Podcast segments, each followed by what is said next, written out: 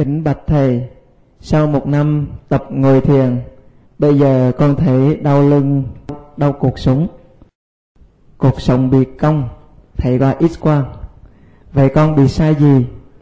Ngồi thiền, con thấy màu vàng sáng rực chấp chóa trước mắt. Đó là hiện tượng của bình thiền gì? Xin thầy chỉ dạy.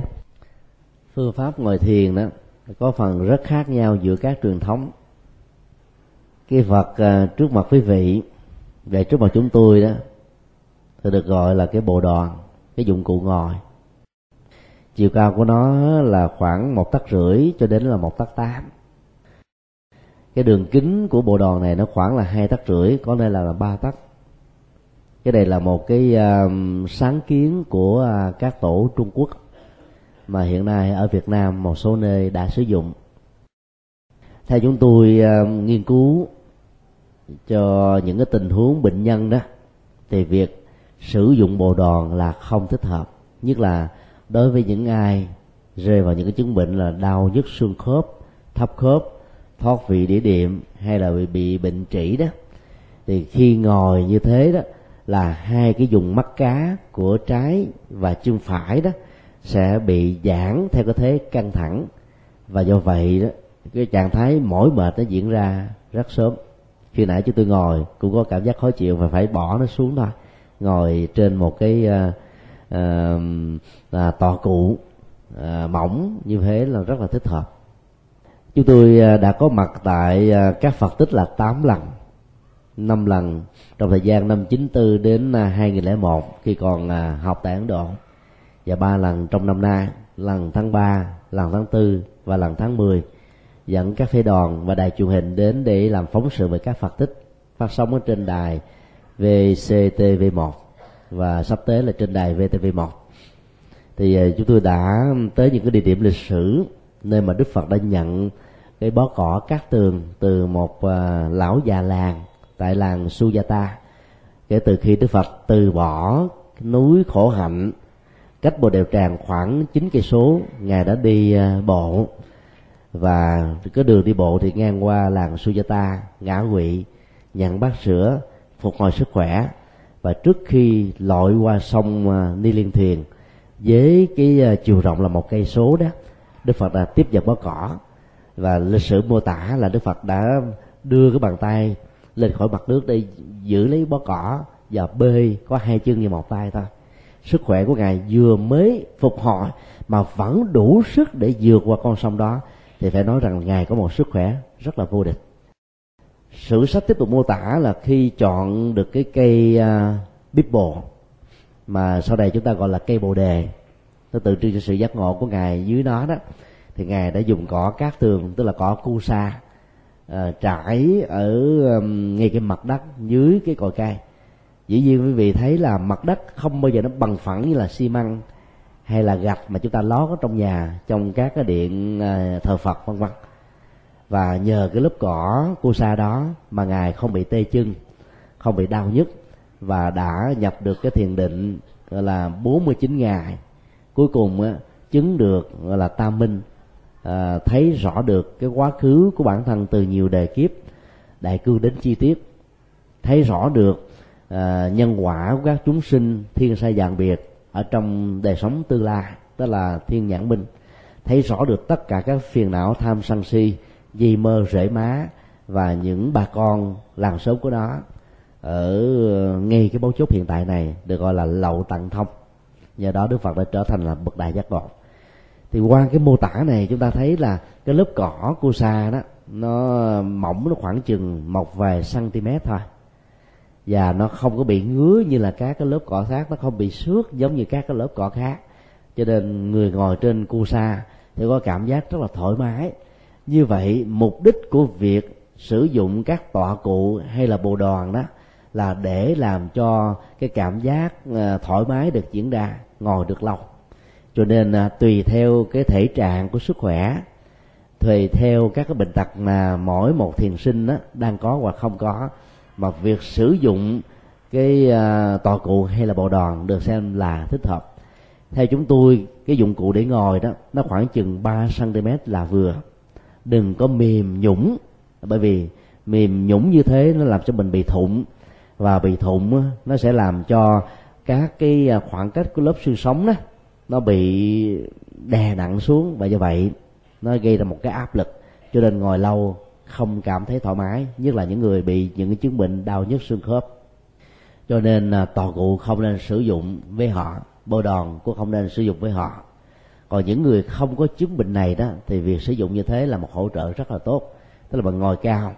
Thì như vậy à, cái mồ hôi ở ngay cái vùng mà mặt dưới của đùi đó, nó không làm cho chúng ta có cảm giác khó chịu. Cho nên ai sử dụng à, bồ đòn và tòa cụ một thời gian ngắn mà cảm thấy nhức mỏi là nên bỏ nó và sử dụng lại một cái à, cái cái cái mỏng ở nhà. Nếu không có những cái tòa cụ thì quý vị có thể sử dụng à, cái lớp mền á, ta xếp lại làm hai, làm ba, là vừa thôi. Ngồi như thế là đủ im, giống như đức phật đã sử dụng lớp cỏ cu sa là đã thấy thích hợp rồi. Ngồi thiền mà cột sống bị cong đó chứng tỏ rằng là ngồi sai phương pháp. Ở trong ờ, các bản kinh Bali và đại thừa mô tả cái tư thế ngồi đó đó là thẳng lưng. Vị trí của cái cột xương sống không bao giờ thẳng nó có những cái đường cong tự nhiên của nó. Nếu quý vị ờ, cắt lớp theo cái chiều ngang ta thấy được cái độ cong à, ở mức độ vừa phải từ vùng cổ cho đến à, cái vùng mà, mà à, thắt eo.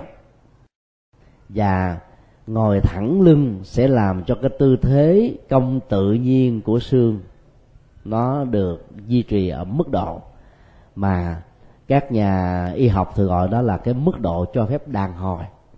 Thẳng quá nó sẽ không đàn hồi được. Và do vậy ta không có thể cúi xuống phía trước ngã lưng ra về sau hay là thực tập các cái tư thế như là cuộn tròn toàn thể cơ thể. Như vậy cấu trúc hơi cong cong tự nhiên về phương diện sinh học của xương sẽ làm cho cơ thể được dẻo dai hơn và thoải mái hơn trong các cái động tác gọi là vận động của thân. Cho nên nếu xương bị dẹo qua bên trái, bên phải hay là ngã gập tới phía trước hay nhiều ra phía sau mà không thuộc về cái độ nghiêng, cái độ độ công tự nhiên đó, được xem là có vấn đề. Và cái gì tạo ra vấn đề đó là vì ta ngồi không có thẳng lưng ngồi thẳng lưng là ngồi như thế nào? Hai cái đùi chúng ta và toàn bộ cái lưng và cái đầu phải tiếp giáp với nhau bằng một cái góc gần bằng 90 độ. Quý vị để ý, các tượng Phật của Thái Lan làm đó, dầu là tượng Phật đồng, hay là tượng Phật composite hay là tượng Phật bằng gỗ, hay là tượng Phật bằng vàng, bao giờ tượng Phật cũng bị ngã ra phía sau khoảng chừng là 6 độ cho đến 15 độ. Tư thế ngồi như thế là không chuẩn. Nó không thẳng lưng. Thẳng lưng là phải tiếp giáp với mặt đất là 90 độ, tức là tạo ra một góc vuông. Giống như một bức tường. Mà nếu có một cái độ nghiêng nhất định nào đó thì tuổi thọ của căn nhà sẽ không có bền. Cho nên tường phải xây thẳng 90 độ với cái mặt đất. Thì các công trình khác nó cũng phải như thế thì mới có độ bền cho nên ngồi đúng phương pháp là ngồi 90 độ so với cái mặt phẳng chúng ta đang ngồi. Trong khi ta sử dụng cái à, bồ bộ đòn với một độ cao thì đôi lúc á, người mình có thể ngã trước đôi lúc người mình có thể ngã sau vì nó bị hỏng đi khỏi cái à, bắp đùi gần như một cái khoảng cách à, theo cái đường huyệt mà ngày xưa Đức Phật chưa từng sử dụng cái à, phong cách ngồi như thế này mà ngài chỉ ngồi Ờ, rất là mỏng một hai cm cỏ của xa thôi. Cho nên ngồi 90 độ là ngồi sẽ không bao giờ làm cho lưng bị à, bị cong bị đau. Và nó lại có khả năng tự điều chỉnh cái phần sai lệch của cơ thể. Y khoa cho chúng ta biết là cơ thể mỗi người nó có một cái năng lực kháng thể đó tự điều chỉnh. Mà nếu chúng ta ngồi đúng thì cái tự điều chỉnh này nó sẽ nhanh ngồi sai đó nó sẽ có những cái cái, cái tác dụng phụ cho nên trong cái thời gian mà cái độ công hay độ ngã gặp phía trước và sau à, thân nó quá nhiều đó thì ta khoan sử dụng phương pháp ngồi. Mà hãy sử dụng phương pháp gọi là thiền hành tức là thiền à, trong tư thế là đi. Hoặc là thiền trong tư thế à, à, từng bước chân thảnh thơi nhẹ nhàng hay là thiền ở trong lúc mà chúng ta nằm. Để à, à, giải phóng những cái căng thẳng À, do ngồi sai tư thế trong một thời gian và phải phối hợp với những cái tư vấn của à, các bác sĩ về à, trị liệu vật lý ở trong các bệnh viện nổi tiếng chuyên khoa, chẳng hạn ở tại Sài Gòn, thì có bệnh viện Sùng Chính hay là cái khoa vật liệu trị, vật lý trị liệu của bệnh viện chợ rẫy. Nơi đây các vị đó rất có kinh nghiệm về vấn đề, về xương sống để chúng ta phối hợp thì sẽ vượt qua nó trong một thời gian khá nhanh khi thân của mình à, bị vẹo do ngồi sai tư thế, hay là trước đây đó, ta làm lao động quá nặng, khuân giác một vai trái hoặc vai phải, thì à, về sau này khi mà chúng ta thực tập ngồi thiền chúng ta có cảm giác rằng là do thiền mà dẫn đến những cái chứng bệnh như thế này. Đó là một ngộ nhận. Thiền nếu không có khả năng trị liệu những cái chứng bệnh vừa nêu thì không bao giờ làm cho chúng ta bị đau hơn, nặng hơn á.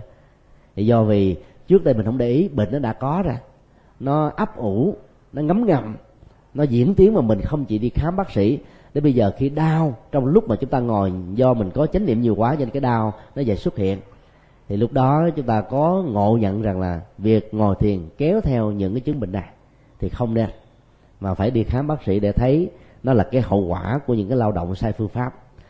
Người ấn độ từ xa xưa cho đến bây giờ, mỗi lần khuân vác cái gì đó, họ đều đội trên đầu đội trên đầu á, thì cái đỉnh đầu cái um, cột sống ở vùng cổ và toàn thân á, sẽ ờ, giữ theo một cái thế đứng thẳng như thế này và nó chịu đựng chung.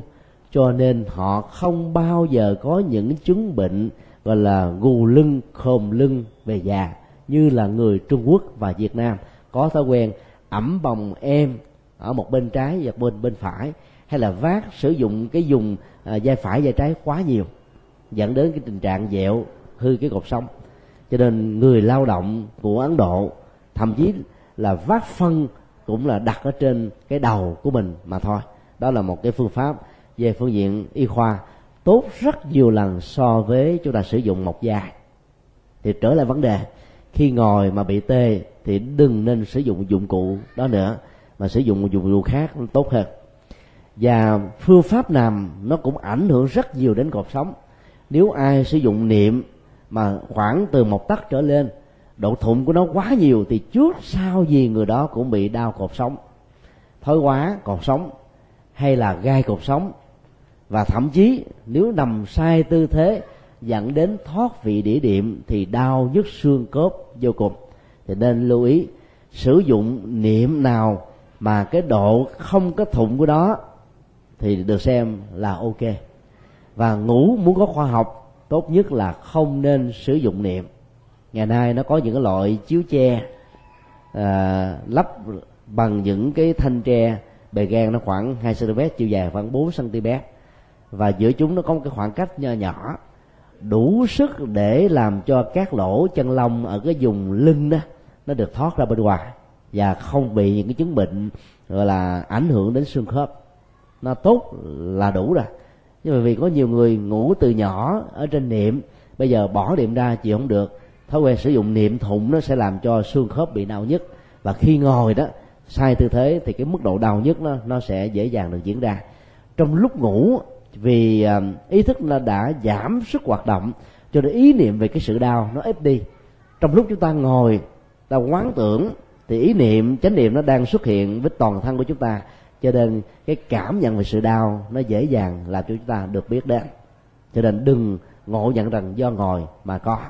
Như vậy trở lại vấn đề là ngồi phải đúng tư thế 90 độ thì không bệnh. Nằm á, đừng sử dụng niệm thụng. Tốt nhất là nằm ở trên ván và có một lớp chiếu hay là một cái lớp uh, chiếu uh, uh, chiếu chiếu uh, chiếu tre là tốt rồi. Giống như các vị tu sĩ trong các chùa thì không có lý do gì để chúng ta sợ vươn vào những chứng bệnh đau nhức xương khớp như thế này. Và để tránh những cái chứng bệnh đau nhức xương khớp đó, quý vị à, sau những cái thời ngồi thiền, thể dục buổi sáng đó, thì thay vì mình à, đi bộ hay là chạy, thì quý vị có thể tập khí công của phật giáo. Ta đứng theo cái thế trung bình tấn, rồi nhíu hậu môn lên. Khi mà ta hít thở vào, hậu môn được nhíu vào, tức là giấu hậu môn khi hơi thở thở ra thông qua buồng phổi thông qua cái ờ, khu vực khí quản thông qua lỗ mũi thì ta phải quán niệm các trượt khí đang được tống khứ ra ngoài các phiệt não đang được tan biến những nỗi nổ niềm đau đang được phóng thích và hít vào bên trong á, thì không khí trong là được đưa vào làm ờ, là tươi nhuận là các cái ờ, tế bào làm tươi nhuận các neuron thần kinh làm tươi nhuận cái quá trình tuần hoàn máu làm tươi nhuận nhận thức niềm vui an lạc hạnh phúc tĩnh tại chánh niệm đang có mặt toàn thân chúng ta.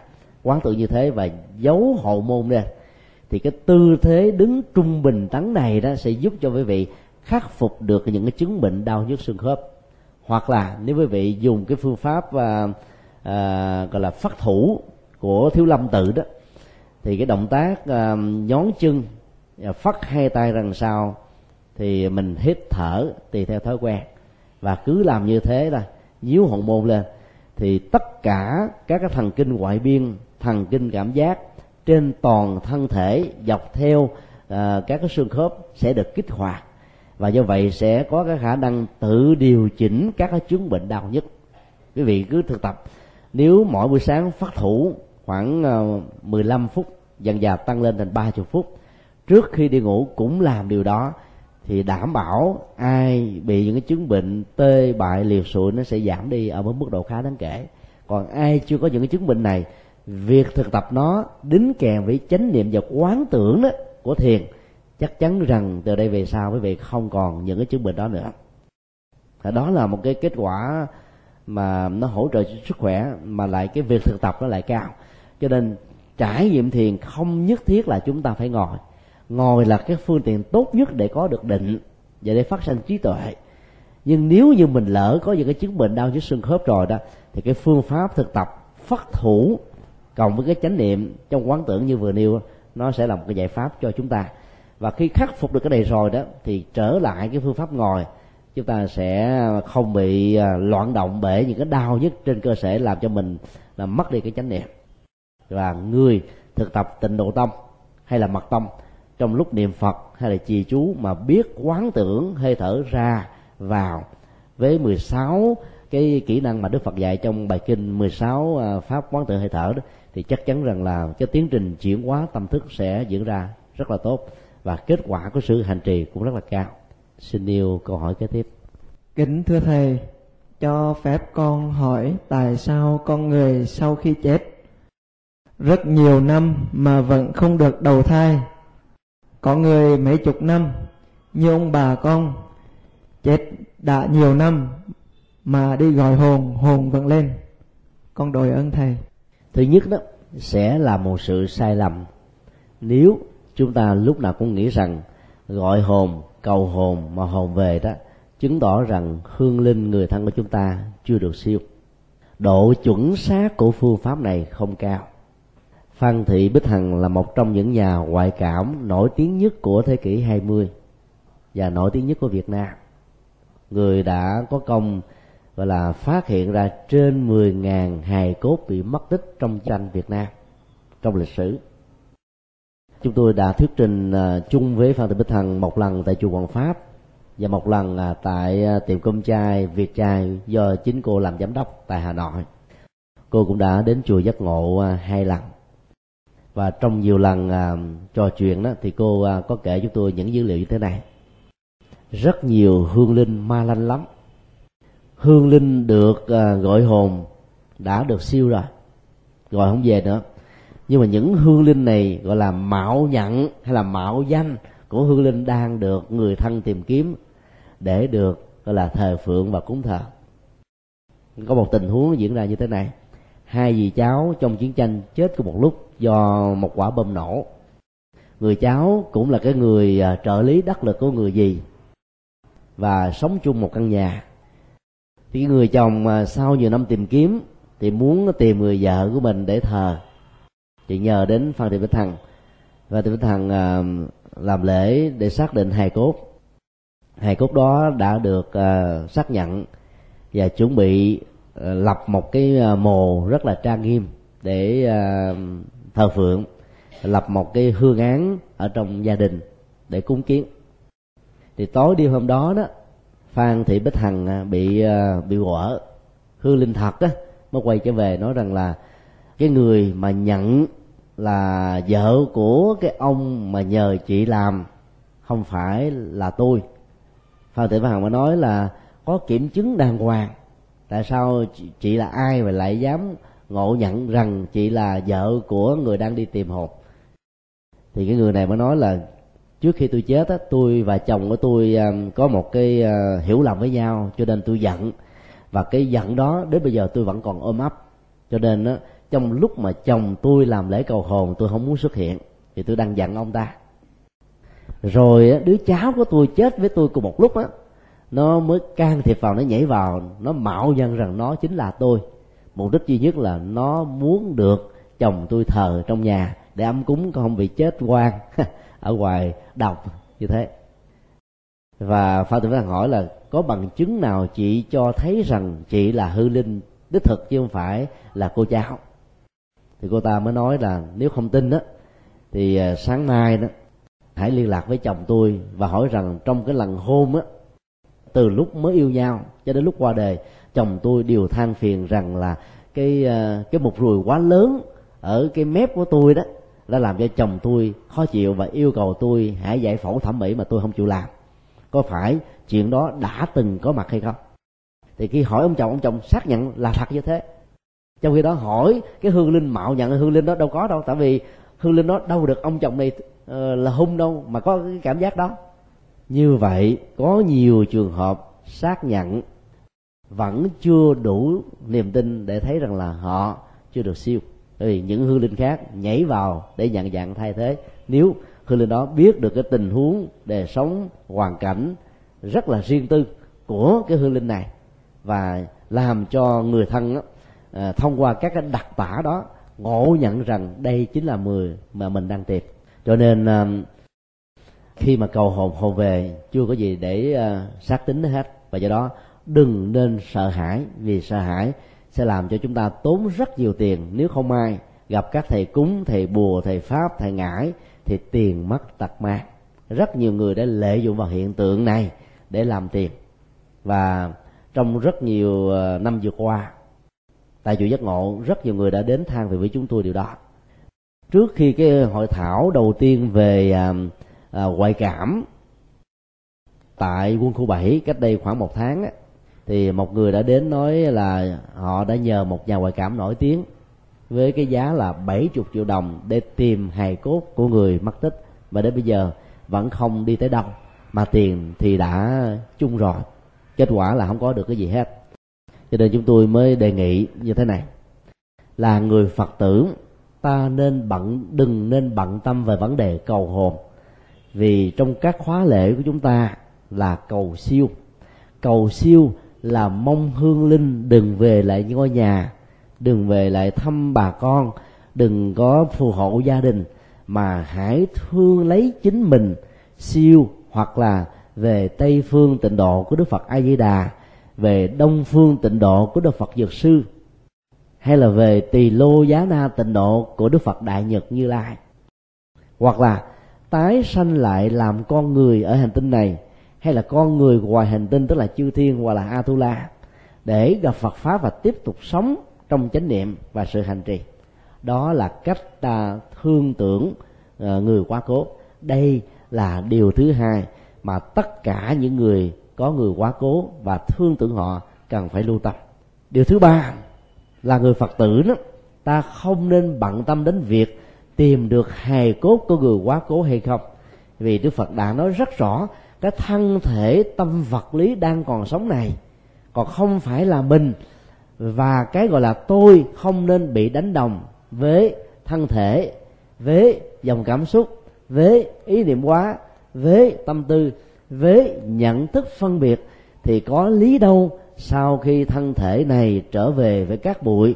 Chỉ còn là một cái thi thể, thậm chí là bị rất nhiều các côn trùng ăn mà không còn một cái gì để để chúng ta tiếc nuối.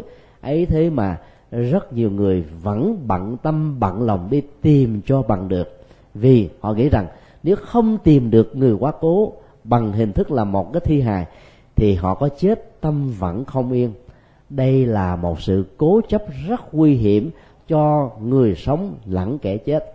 Chính vì thế là một người phật tử thuần thành ta nên bận tâm về các trai đàn cầu siêu chẳng tới bình đẳng giải qua mà thiền sư nhất hạnh đã làm trong ờ, các chuyến về của ngài vào năm 2007 và hòa thượng thích phước trí ờ, viện chủ của chùa pháp văn hiện nay là một chuyên gia về các trai đàn. Có kinh nghiệm về hướng dẫn các hương linh, có kinh nghiệm về thuyết linh, hướng dẫn giúp cho các hương linh rũ bỏ sự chấp trước, thi hài, rũ bỏ sự quan ức rũ bỏ hận thù, rũ bỏ tình yêu, rũ bỏ mọi sự tiếc nuối để sớm được siêu sinh và thoát qua. Cho nên là người phật tử, ta nên làm lễ cầu siêu hơn là cầu hồn. Vì cầu hồn không có giá trị gì. Và đôi lúc đó hương linh mà về, cảm nhận được những nỗi đau của gia đình, những bất hạnh của những người thân, những cái tình trạng bế tắc mà vợ mình, chồng mình, con mình, cháu mình, cha mẹ mình đang díu phải, thì họ rụng rời tâm hồn, rụng rời tay chân. Nói theo một cái hình ảnh tưởng tượng cho vui, thì không tài nào mà ra đi được hết á. Và nhất là cứ mỗi lần cầu như thế, người thân khóc lóc, người thân nài nỉ, người thân gian sinh, ông bà ơi, hãy về phù hộ cho gia đình chúng con, cha ơi, mẹ ơi, hãy giúp đỡ cho con thế này thế kia thì người cha, người mẹ, người ông, người bà có trách nhiệm, có tình thương không thể nào đành lòng mà tái sinh được. Cho nên vài chục năm vẫn tiếp tục tồn tại với hình thức thân trung ấm mà dân gian thường gọi là cõi âm, hay là âm phủ một cách sai lầm và do đó, thương cha mẹ, ông bà và người quá cố không đúng phương pháp. Trên thực tế, ta đang đầy đọ họ, ta đang hành hạ họ, ta đang sử dụng họ như là là một cái người nô lệ cho chúng ta đi phù hộ cho chúng ta là điều không nên và điều đó cho thấy là những người còn sống hết sức là ích kỷ cho riêng bản thân mình và nó trái ngược hoàn toàn đối với cái quan niệm tống tán mà Đức Phật đã dạy trong các kinh điển. Điều thứ tư, như vậy nếu ta không cầu hồn hoặc nếu ta biết rằng là hương linh của chúng ta vẫn chưa được siêu thì phải làm cái gì? Quan trọng nhất là đừng đổ lỗi cho hương linh về những điểm không hạnh phúc, không bình an đang diễn ra trong gia đình của mình. Có nhiều người nói, do vì cha tôi chết vào cái ngày trùng tang, ngày tam tang, ngày sát chủ, mà con cháu chúng tôi, những người thân còn lại phải lao đao lặn đận thắt đêm bắt đạo, mà hãy hướng tâm về tam bảo và cung cấp các dữ liệu tâm lý về cái người quá cố nếu ta biết cho các vị ở các chùa mà ta đang hướng về để nhờ vị đó làm chủ lễ cho các khóa lễ cầu siêu. Thì những vị chủ lễ và tất cả những đạo hữu được thỉnh mời để làm lễ cầu siêu đó rõ được điều này sẽ quán tưởng và giúp cho hương linh rũ bỏ nó. Miễn làm sao hương linh có cảm giác an lòng thì họ mới ra đi được. Ví dụ một uh, hương linh nào đó chẳng hạn đang bị mắc nợ. Cái chết của họ là do tự tử mà ra. Vì ờ, họ thiếu nợ nhiều quá, không thể nào trả được. Cho nên bế tắc trong tuyệt vọng mà không có người tháo gỡ, đã chọn lấy cái cái chết hoàn toàn là thiếu lối thoát. Thì lúc đó những người thân còn lại đó, trong các khóa lễ cầu siêu hoặc là mỗi ngày phải hướng tâm về hương án của hương linh và nói như thế này. Những cái món nợ của người đó đang gánh phải nếu gia đình có khả năng trả được thì hãy nên phát nguyện như là một vị bồ tát để trả nợ dục. Thì cái ức chế tâm lý mình là một cái người thiếu nợ đang trốn nợ đang tránh nợ bằng cái bế tắc của cái chết đó mới được giải phóng. Người đó cảm thấy là an lòng hơn. Tôi không bị cuộc đời ờ, uh, quyền rủa tôi không bị luật pháp truy tố tôi không bị uh, xấu hổ như là một cái người thất bại đào tẩu vân vân. Thì ta phải cam kết và làm thế công việc đó cho người ra đi thì người ra đi mới an lòng.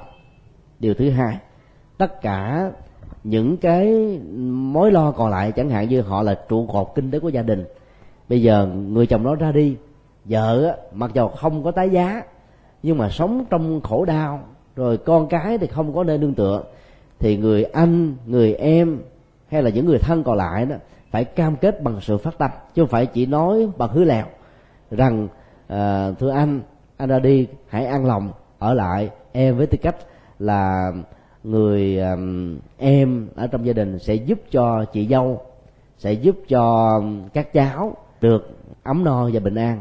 Các cháu sẽ được em giúp à, trợ cấp sẽ có tiền đi học đến nơi đến chốn. Cho nên anh đừng có lo nữa.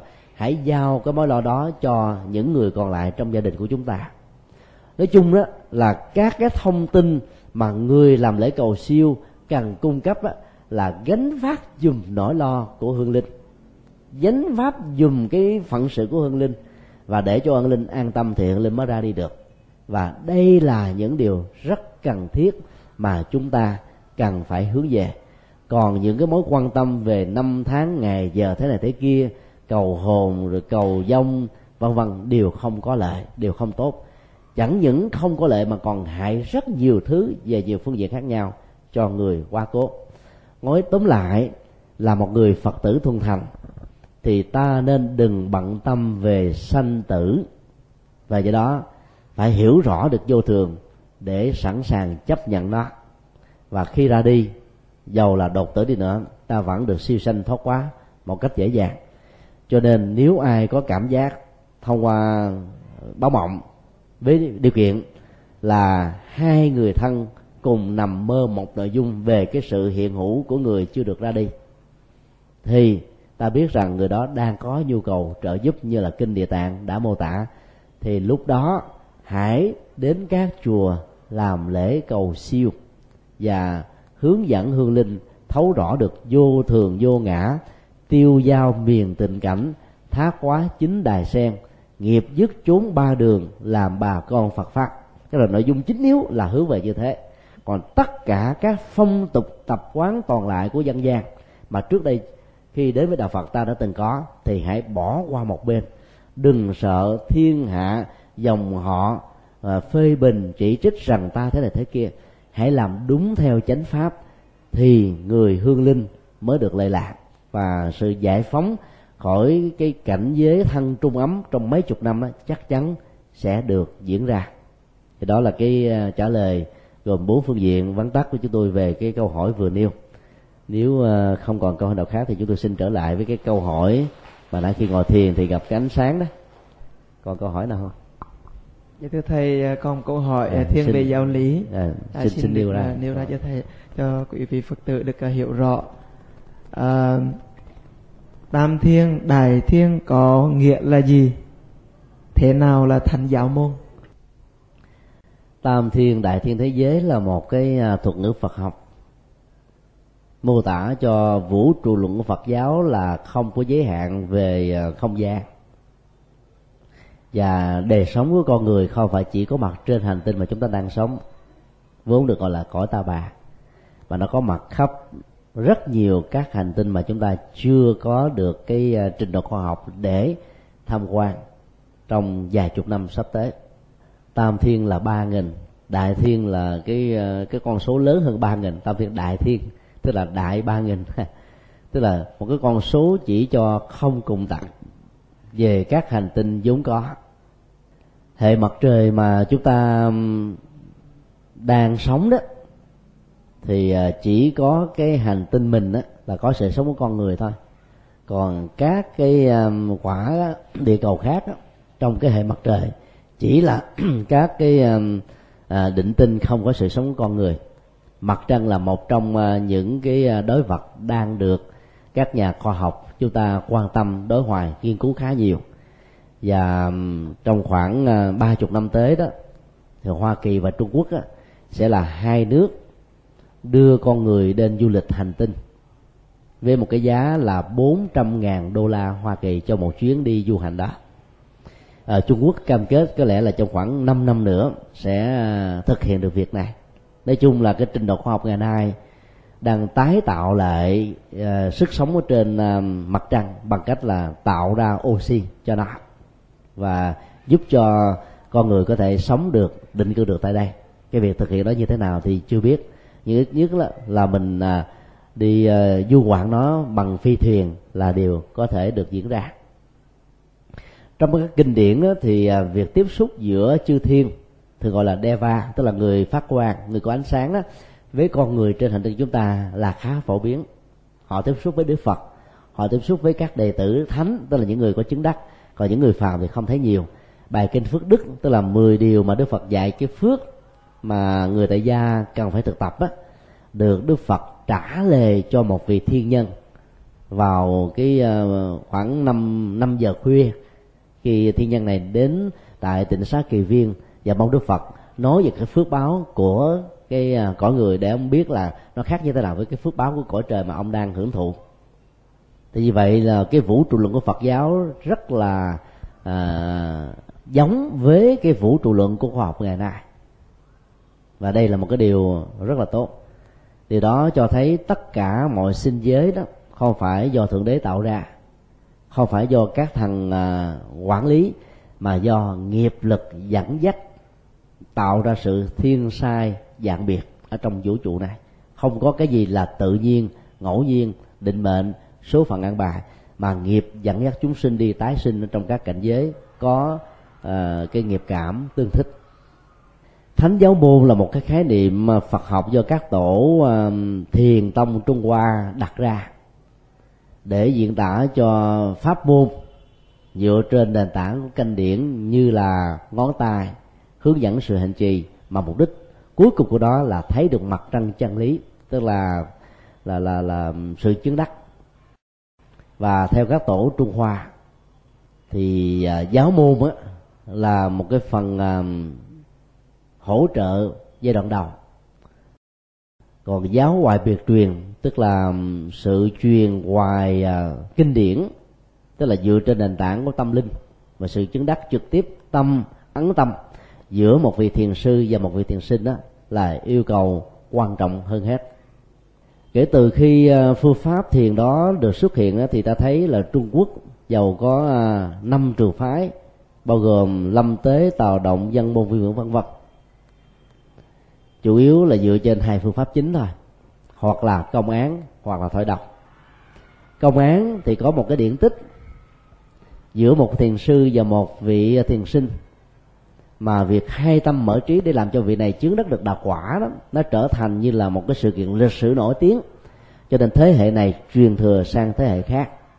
Các công án đó hầu như phần lớn các thiền sinh đều biết.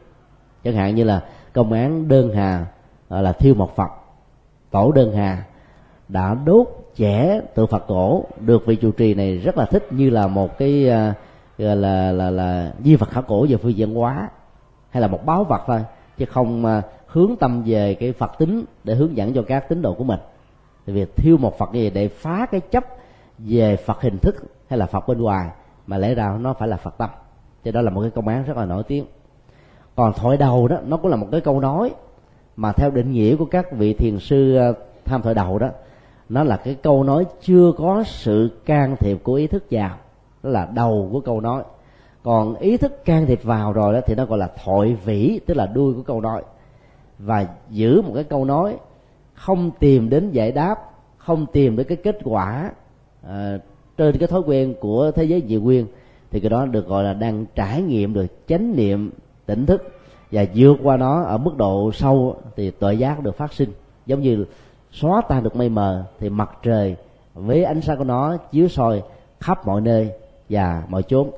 Thì những câu à, thoại đầu, phần lớn nó là à, là vô nghĩa hoặc là mâu thuẫn về logic ngôn ngữ để đánh bạc cái thói quen tìm kiếm giải đáp của con người ở trong à, bối cảnh văn hóa và giáo dục trong lịch sử thì như vậy là hai phương diện này sẽ giúp cho hành giả đạt được cái à, chân tâm thường trú, thể tánh tịnh minh, niết bàn, vô tướng, vân vân, trên à, cuộc đời này. Và do vậy, các vị thiền sư thường nói là cái kiến thức kinh điển dạy các hành giả thực tập do đức phật mô tả trong các kinh đó là đàm giải. Mà các vị thiền sinh đó không nên bám víu vào, mà phải tự trải nghiệm sự chứng đắc ở trên nền tảng của thực tại hiện tiền và cái đó được xem là giáo ngoại biệt truyền trên thực tế đó thì trong lịch sử à, tục tạng kinh tức là các cái lời dạy của các tổ được xem ngang bằng với kinh điển là cái tạng kế tiếp theo là kinh luật luận của đức phật thì thiền tông chiếm đại đa số. Dân tự của thiền tông là dài dòng nhất là nhiều nhất trong lịch sử các tông phái của Phật giáo tại Trung Hoa mà hiện nay đó Đại tạng kinh Việt Nam đang phiên dịch à, trong cái giai đoạn hiệu đính để xuất bản. À, khi mà xuất bản xong rồi thì quý vị thấy là thiền ngữ của các vị thiền sư là nhiều nhất ở trong thiên hạ chứ không ai nhiều bằng. Mặc dầu chủ trương giáo ngoài biệt truyền nhưng mà ngôn ngữ vẫn là một phương tiện không thể thiếu.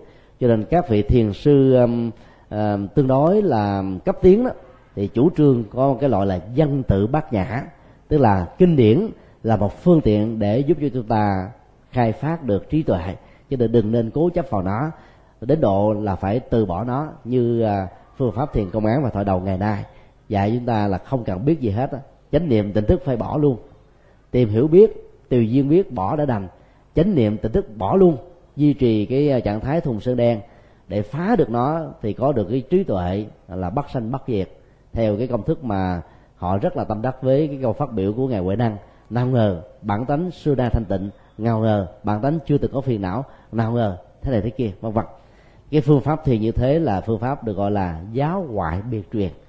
Và như vậy khái niệm gọi là thánh giáo môn hay còn gọi ngắn là giáo môn á tức là dựa trên uh, chữ nghĩa dựa trên kinh nghiệm được truyền từ này sau này kia nó không phải là là một cái kinh nghiệm thực tại. Cho nên không có cái giá trị tham khảo sâu.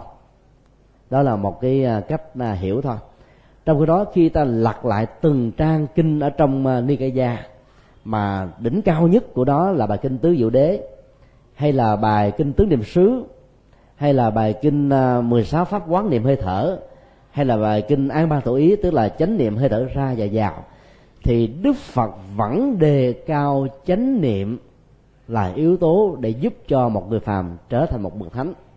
Và trong nhiều bài kinh khác của Bali đó, vẫn dạy đa văn và nhất là đa văn về kinh điển là yếu tố à, tài sản thánh và cũng là yếu tố để giúp cho chúng ta trở thành một bậc thánh. Ta không nắm rõ được kinh điển cũng giống như ta chưa từng biết được bản đồ của đường đi thì lý đâu có có cơ sở đâu để chúng ta đi đến nơi đến chốn trong con đường ngắn nhất an toàn nhất. Cho nên biết về kinh điển tức là biết về thánh giáo là yêu cầu rất cần thiết cho sự hành trì của các pháp môn cho nên từ cái ờ, việc đó nếu ta so sánh qua a hàm tức là những bài kinh uh, dịch từ ờ, sanskrit tương đương với uh, kinh tạng bali thì đức phật cũng dạy như thế. Qua đến các kinh điển đại thừa đức phật cũng tiếp tục dạy như thế. Đây là sự thống nhất giữa ba nền kinh điển bali sanskrit và đại thừa. Cho nên ta thấy yếu tố của nó đáng để chúng ta tin và một trong những trường phái quan trọng trong lịch sử của ấn độ đó là kinh lượng bộ đó là dựa vào thánh giáo làm nền tảng lấy kinh làm nền tảng để hành trì. Luật tạng à, là đời sống đạo đức chúng ta không thể không có rồi. Nhưng mà luận tạng thì không quan tâm nhiều lắm vì luận tạng là do các tổ. Cho nên kinh lượng bộ chủ trương lấy kinh điển phật tức là về phật làm cái thước đo uh, chuẩn hơn. Theo chúng tôi phong cách như thế rất là hay vì giữa phật và tổ phật bao giờ cũng hơn tổ. Tổ không thể nào hơn phật được. Vì tổ có thể là danh tăng tức là một vị uh, sư nổi tiếng về một pháp môn. Danh tăng chưa chắc là thánh tăng. Danh tăng là một người nổi tiếng làm các phật sự nhưng mà thánh tăng là người chứng đắc. Thánh tăng là phải là a la hán trở lên. Cao tăng là đứng giữa giữa danh tăng và thánh tăng. Cao tăng là người có đức hạnh người có những phật sự lỗi lạc và tu chứng đắc thì mới trở thành là một thánh tăng. Cho nên thánh tăng thì mới trở thành a la hán như vậy, đỉnh cao nhất của tổ là a la hán thôi. Trong cái đó phật á, là tuệ giác vô thượng, chánh đẳng, chánh giác. Cho nên giữa phật và tổ, chúng tôi vẫn chọn phật là tốt hơn. Tổ dạy chúng ta là buông thánh giáo, lấy cái giáo ngoại biệt truyền, trực chỉ nhân tâm, kiến tánh thành phật. Nhưng phật thì không dạy thế. Phật dạy chúng ta là chánh niệm tỉnh thức, đi có phương pháp có bài bản, có trình tự, và ta có thể kiểm định được rằng là mình đang ở cái trình độ tâm linh nào với cái thước đo và tấm bản đồ mà đức phật đã đặt ra. Còn cái phương pháp công án và tạo đầu không có thước đo nào hết á. Quý vị có thể dựa vào lâm tế, hay là tào động, văn môn, quy ngưỡng, hay là các phương pháp công án và thợ đầu về sau này, không hề có một thước đo chứng đắc là cái gì, như là trong các kinh đức phật nói, năm trói buộc thấp, làm chúng ta trở thành người phàm trong ba cõi, dục giới, sắc giới, vô sắc giới. Từ bỏ năm trối buộc thấp, ta chứng đắc, tối thiểu là sơ quả a la hán đỉnh cao nhất là a la hán nó có rõ thước đo, cho nên thánh giáo môn là một phương pháp do các tổ trung hoa sáng tạo thôi. Nó có giá trị của nó, nhưng nó nằm trong vòng tranh luận rất cao. Còn đi theo thiền của đức phật, mà hiện nay thiền sư nhất hạnh thành công trên toàn cầu, và tại việt nam là dựa vào tứ niệm xứ 16 pháp quán niệm hơi thở và an ban thủ ý tức là hơi thở ra vào thôi. Trước năm 75 nếu quý vị đọc vào cái quyển nẻo vào thiền học hay là nẻo vào cố ý đó thì thiền sư nhất hạnh là một chuyên gia về thiền công án và thổi đầu lý giải rất sâu sắc các công án của trung quốc. Nhưng mà kể từ khi um, um uh, xuất hạ, uh, xuất thân uh, gọi là ra hải ngoại đó thì cái phương pháp của thiền sư thay đổi hoàn toàn. Trở về lại các cái bản kinh tứ niệm xứ và mười sáu quán niệm hơi thở thôi. Vì đây là kinh của đức phật và đó là thánh giáo môn. Còn nếu mà ta gọi chuẩn xác hơn đó là phật giáo môn ngày xưa đức phật thường dùng cái chữ arian. Thánh ở đây có nghĩa là trở thành một bậc giải thoát á. Nên làm cho ta hiểu lầm với cái chữ thánh là thánh là các vị tổ. Thánh giáo môn á, tức là phật môn tức là phật ngôn. Và những gì mà phật dạy thì nó là chân lý, bất di, bất dịch, ngàn đời cho nên à, chúng tôi cũng rất kinh mong nếu ai đó thọ trì và thực tập theo các pháp môn thiền của trung hoa, thì cũng nên thấy rõ được rằng là có khoảng cách rất lớn so với những gì mà đức phật đã dạy. Và đây chính là nguyên nhân chính theo sự suy luận của chúng tôi đã làm cho thiền sư nhất hạnh trở về với các cái bản kinh gốc và phương pháp thực tập mà chúng ta đang thực tập là cũng dựa vào tứ niệm xứ và 16 pháp quán niệm.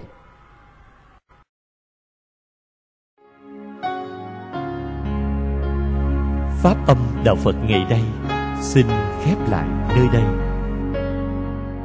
Quý vị muốn thỉnh hoặc ấn tống các đĩa CD về Đại Tạng Kinh Việt Nam, các kinh sách do Thầy Nhật Từ biên soạn, các bài pháp thoại, các CD về âm nhạc Phật giáo, cũng như muốn đóng góp vào các hoạt động từ thiện của Đạo Phật ngày nay. Xin liên lạc theo địa chỉ Đạo Phật ngày nay Chùa Giác Ngộ số 92 Nguyễn Chí Thanh, phường 3, quận 10, thành phố Hồ Chí Minh, Việt Nam. Điện thoại 08 8335 914 0958 0578 27 Email buddhismtodayanc a yahoo.com thích nhật từ a yahoo.com website http 2 2 gạch buddhismtoday.com http 2 2 gạch tủ sách phật học.com